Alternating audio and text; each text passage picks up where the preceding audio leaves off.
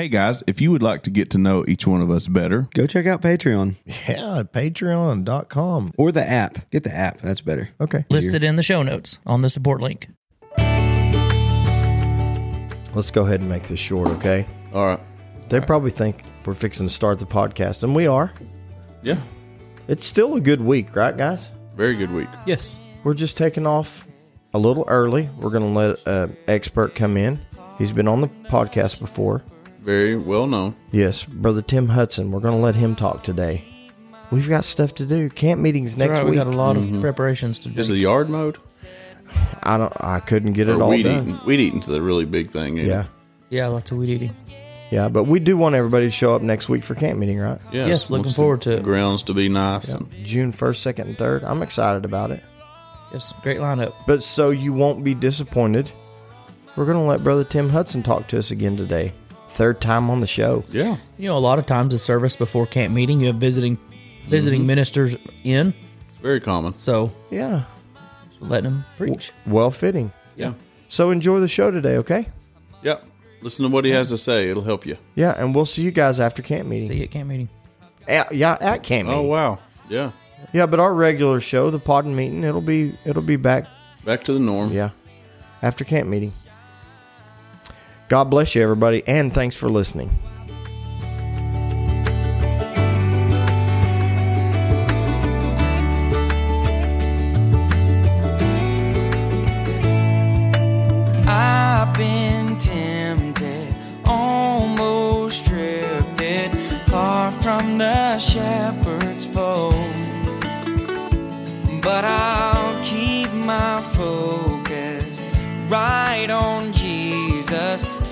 My sights on home.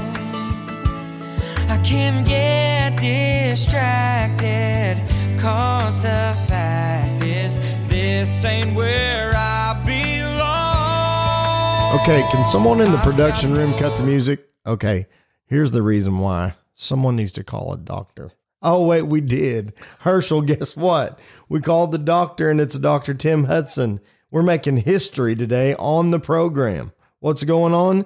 For the third time, we've got Dr. Tim Hudson in the studio. I don't know that I've told you this before, but we're sitting in Studio 4.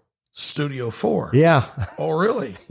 high tech, Brother Hudson. I guess so. I guess so. And I mean, I figured it would pose uh, the question from you, but it didn't. Uh, how did you come to Studio 4? well, how did you come to Studio Four? This is the fourth place where I've recorded a podcast. I must say, Yeah. you have quite an imagination. Yeah, we have five studios total so five far. studios. Wow. Five different locations we've recorded from, and this happens to be the fourth and most often recorded from. Wow, I feel honored. Yeah, welcome to Studio, Studio 4 today. Four. Hey, it's a friend of mine, Herschel. It's brother Tim Hudson, Dr. Tim Hudson. You learned about that when we recorded uh, last time, and uh, he's back to talk to us today. He had so many good things to say. I just thought, well, hey, Herschel is getting educated. Let's stay with it. Yeah, I've really enjoyed talking to Herschel. Herschel's a good guy. Actually, uh, you don't know this yet, but when you go back and listen to the previous episodes, Dr. Hudson, Herschel was this fictitious listener. Well, I used Brother Judd Ingram as a sounding board for some of my recording stuff online.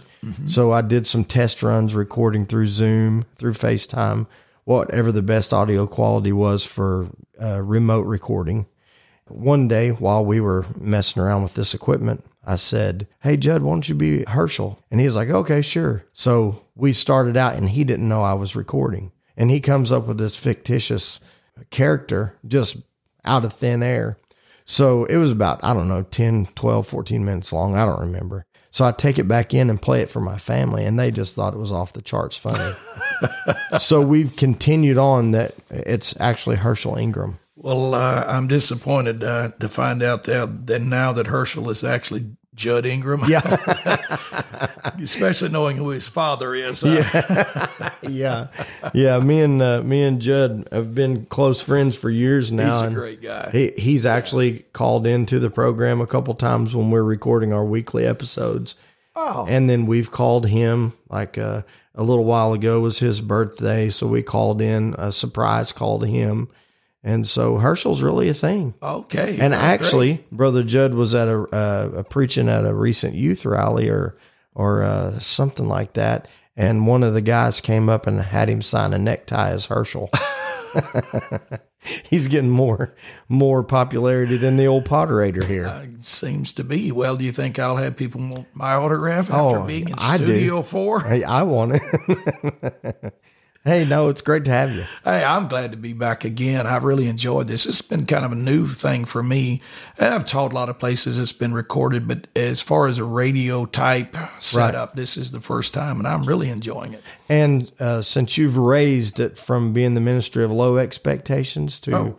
the mid level Okay. expectations, I'm going to tell Herschel this ain't a plastic mic anymore. We've upgraded to real microphones. That's what I tell them, you know, from behind my plastic microphone. Okay. Because I really don't know that anybody's taking me serious, but they do you. I hope so anyway. I hope so. Hey, what do you got to talk to us about today? Okay, well, there's all kind of different topics we could discuss, but one that I shared recently uh, with the Sunday school class here at the church, I just want to discuss um, reasons for trusting the New Testament. As you are well aware, in our secular society, increasingly secular society today, the Bible is coming under assault. Has been, but it's increasing. And uh, sadly, uh, about three out of every four, 75% of all young people in church who graduate and go to a secular college end up leaving the church. Oh, Many of them goodness. never to return. What a stat. And the reason is because when they go to these public universities, they're inundated with the likes of men such as Bart Ehrman, UNC Chapel Hill, who incidentally at one time was an evangelical Christian, is now an uh, agnostic leaning toward atheism, but he is a, a critic of the New Testament. And he makes the claim that there are more errors in the New Testament than there are words, and that the New Testament was written by men and that uh, it was nothing but an embellished folklore that uh, happened over time, and that the miracles were just added over time. It's kind of like the fish story. Yes. The old fish story, you, you catch a three inch bass, and by the time the story gets finished, it's a 30 foot whale. And so it has really undermined the faith of many of our young people. And sadly, the church has either not been equipped to or just didn't take the time to tell these young people why we can trust the Bible. I just had a conversation this week with another pastor who was telling me of a mutual friend of ours, young person, who had an awesome experience in the Lord, goes to college, has totally abandoned their faith now in the last couple days. It's sad, but it's true. I have seen in the last little while a greater interest in this. I've even had pastors ask me, Would you come and instead of preaching a revival, would you just teach our people these things that uh, actually we're going to look at in just a moment because our people need it?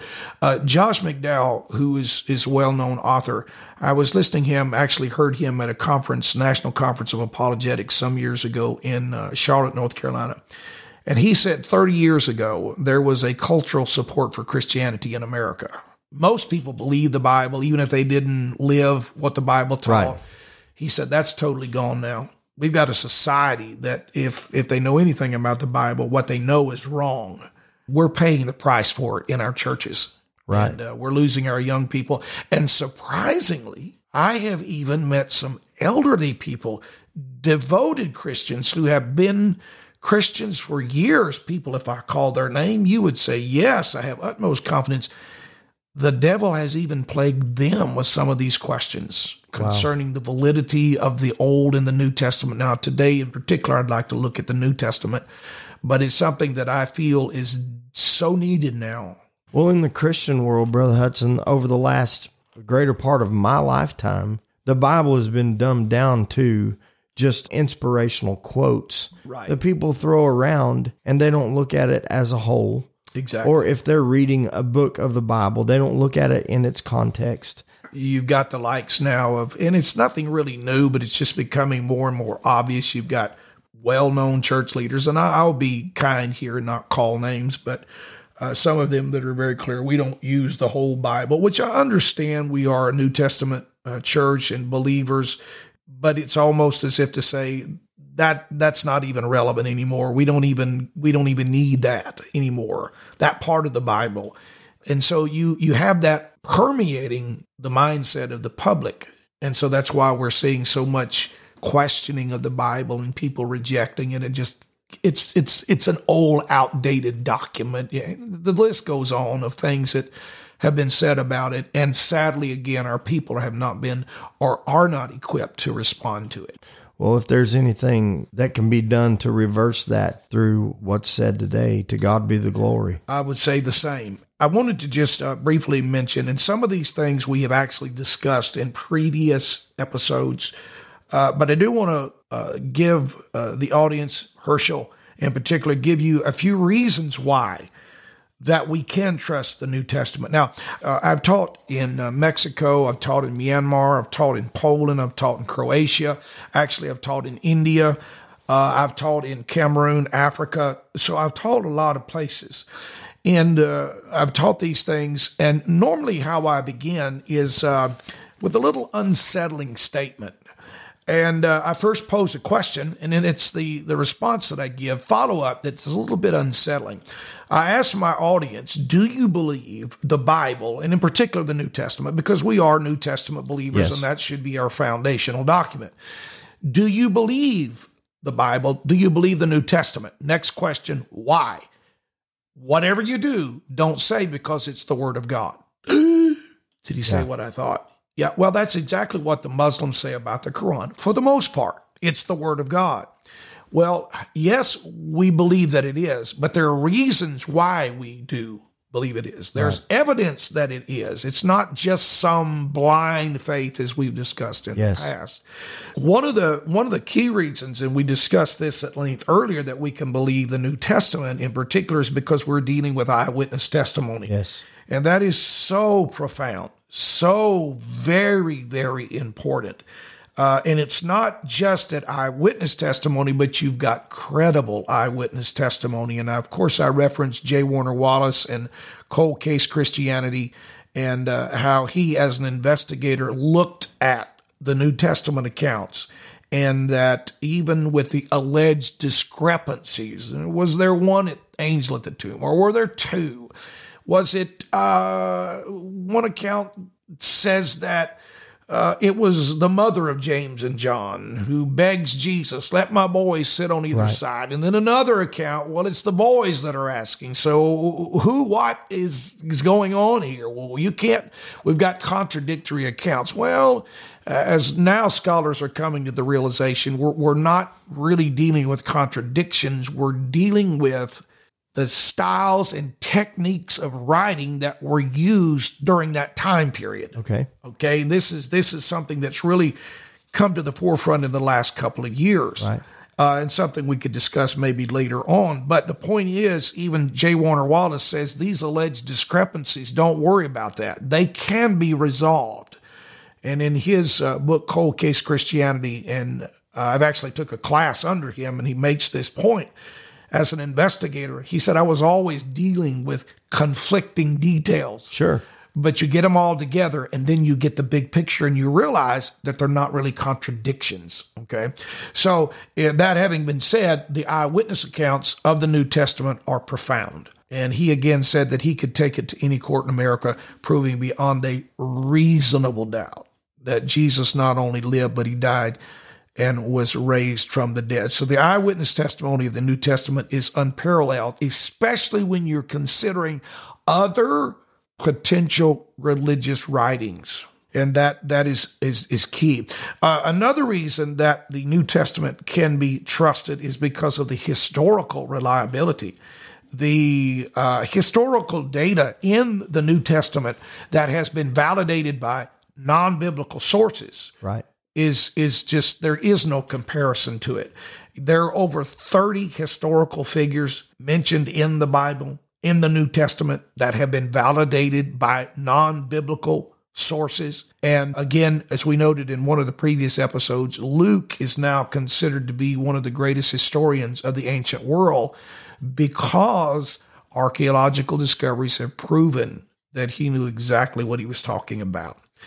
Uh, have even mentioned that uh, the anchors to the shipwreck that Paul and Luke were involved in in the latter portions of the uh, book of Acts, those anchors have been found, or what is believed to be.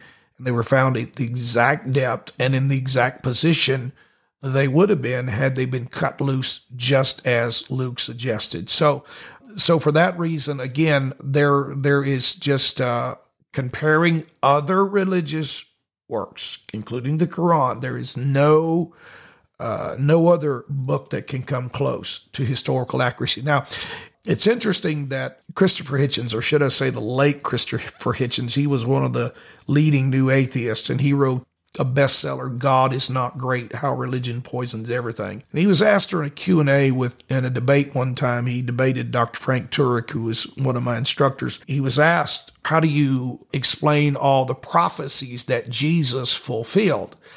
And I thought he had a rather interesting response, and I had to chuckle. Christopher Hitchens said, uh, Well, what these guys, these authors of the New Testament did, they created this fictitious Jesus and made him fulfill all the prophecies of the past. You might say, "Oh, wow, wow, that that's," but then you look at it from a historical context. That's not justified at all. And uh, and again, when you read the New Testament, it's not written from the perspective of some type of fictitious work. Right. And even the late C.S. Lewis, who was uh, was a scholar in uh, literature and mythology, he he was very very emphatic. I've read mythology. I know mythology. The New Testament is not a book of mythology. In that sense, the historical accuracy of it is is unprecedented. Uh, also, we mentioned the principle of embarrassment. Yes. When uh, authors are assessing the validity of an ancient document, one of the things that is looked for is the principle of embarrassment. Normally, we don't paint a bad picture of ourselves. We always want to make ourselves look good. Yes. Well, in the New Testament, the authors are recording, as I noted earlier, a lot of things that would be kind of embarrassing. They they are buffoons. They don't understand the message of Jesus. They have no faith.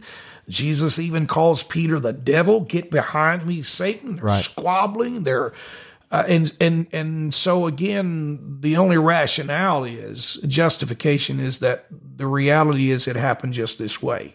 The reason they wrote it as they did is because that's the way it happened. Now, that in and of itself is not a sufficient reason for believing, but it's a it's just another piece of evidence that the text can be trusted. Um, something else, of course, that we mentioned in the past had to do with the, the fact that these apostles, disciples, and early believers, for the most part, the church consisted of, of Jews. Now, as time goes on, of course, the church is going to expand and more and more Gentiles are going to believe. But now you've got, in the earliest days, you've got these Jews who thought they were God's chosen race and Yes. God's chosen people and that they had the way now are abandoning that to follow this Jesus.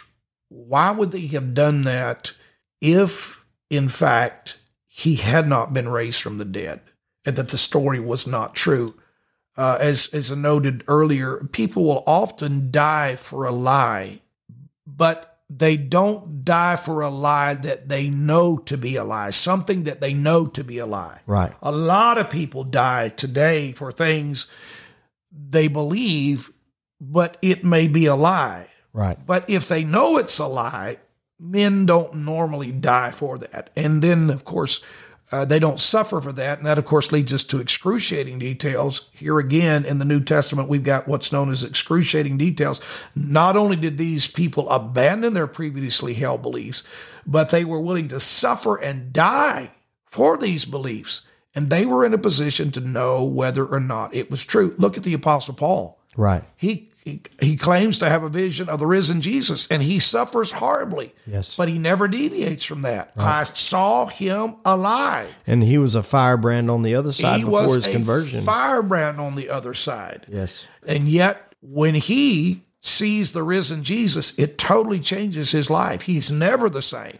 And he will suffer and even be put to death for that. But he never recants. He Right. never says, hey, you know, we sat down together and we just made up this story. It really didn't happen that way. And, and uh, it did never, never did that happen. Right. Among those who were in a position to know. That is crucial. They were in a position to know whether it was true or not.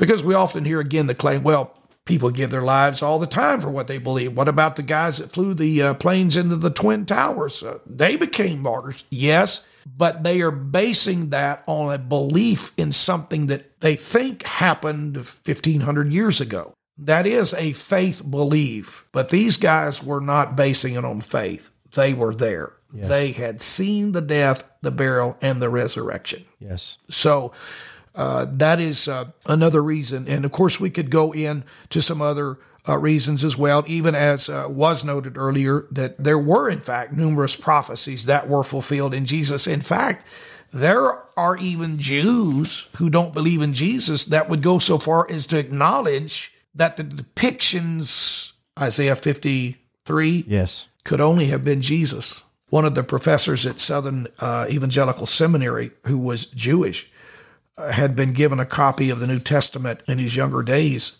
He read it, got upset about it, and went to his Jewish rabbi. These were his words. He said, I asked the rabbi about uh, the passages in Isaiah, and his rabbi said to him, quote, It's very probable that this is referring to Jesus, but we don't believe in Jesus. The gentleman at, uh, at Southern Evangelical Seminary, he said, uh, the professor said, uh, I found that very odd. That didn't seemingly pass the logic test. And this individual eventually got saved and is, uh, is a professor there at Southern Evangelical Seminary. Uh, here again, the prophecies from the Old Testament. It, it just it couldn't have happened by chance, Right. and that's of course is why that so many try to offer the suggestion that, as Christopher Hitchens did, that well they created this fictitious character, but again, you can't reconcile that with history. Uh, I think those are some of the some of the just basic reasons why we can believe and trust the New Testament. But if again uh, your listeners are interested, uh, here again Herschel, if you're interested, I again recommend uh, "I Don't Have Enough Faith to Be Atheist." I don't have enough faith to be an atheist by Dr. Norman Geisler, who's now deceased, and Dr. Frank Turek. Uh, they go into a lot of detail on the reasons for trusting the New Testament accounts, and uh, in a way that's very enjoyable reading. Sometimes they read like academic books, and they can Right. be very, very boring. But I don't have enough faith to be an atheist. It's, it's really written in a uh, kind of a layman's terminology, but it's very, very good. In fact, I've read it several times, and periodically I'll go back and pick it up and read it again because it's just that good. And uh, so- When you say layman's, are you are you referring to me? uh, well, I didn't want to really put any names to that, but you know, I guess maybe it has to do with I'm sitting here looking at you. You see my eyes glaze over every once in a while. yes, uh, every now and then. no. well, this has been awesome. Oh, well, I have really enjoyed it once again. Once again. The simple fact of it, ladies and gentlemen, boys and girls, you can trust the New Testament. Amen. You don't have to wonder. You don't have to worry. You've got the Word of God. Yes. And you can trust in it. And the New Testament's wrapped up in one man, Jesus Christ. Jesus Christ, who My is the faith same is built on nothing and less. and forever. Yes. Hey, thanks for stopping by. Hey, my pleasure.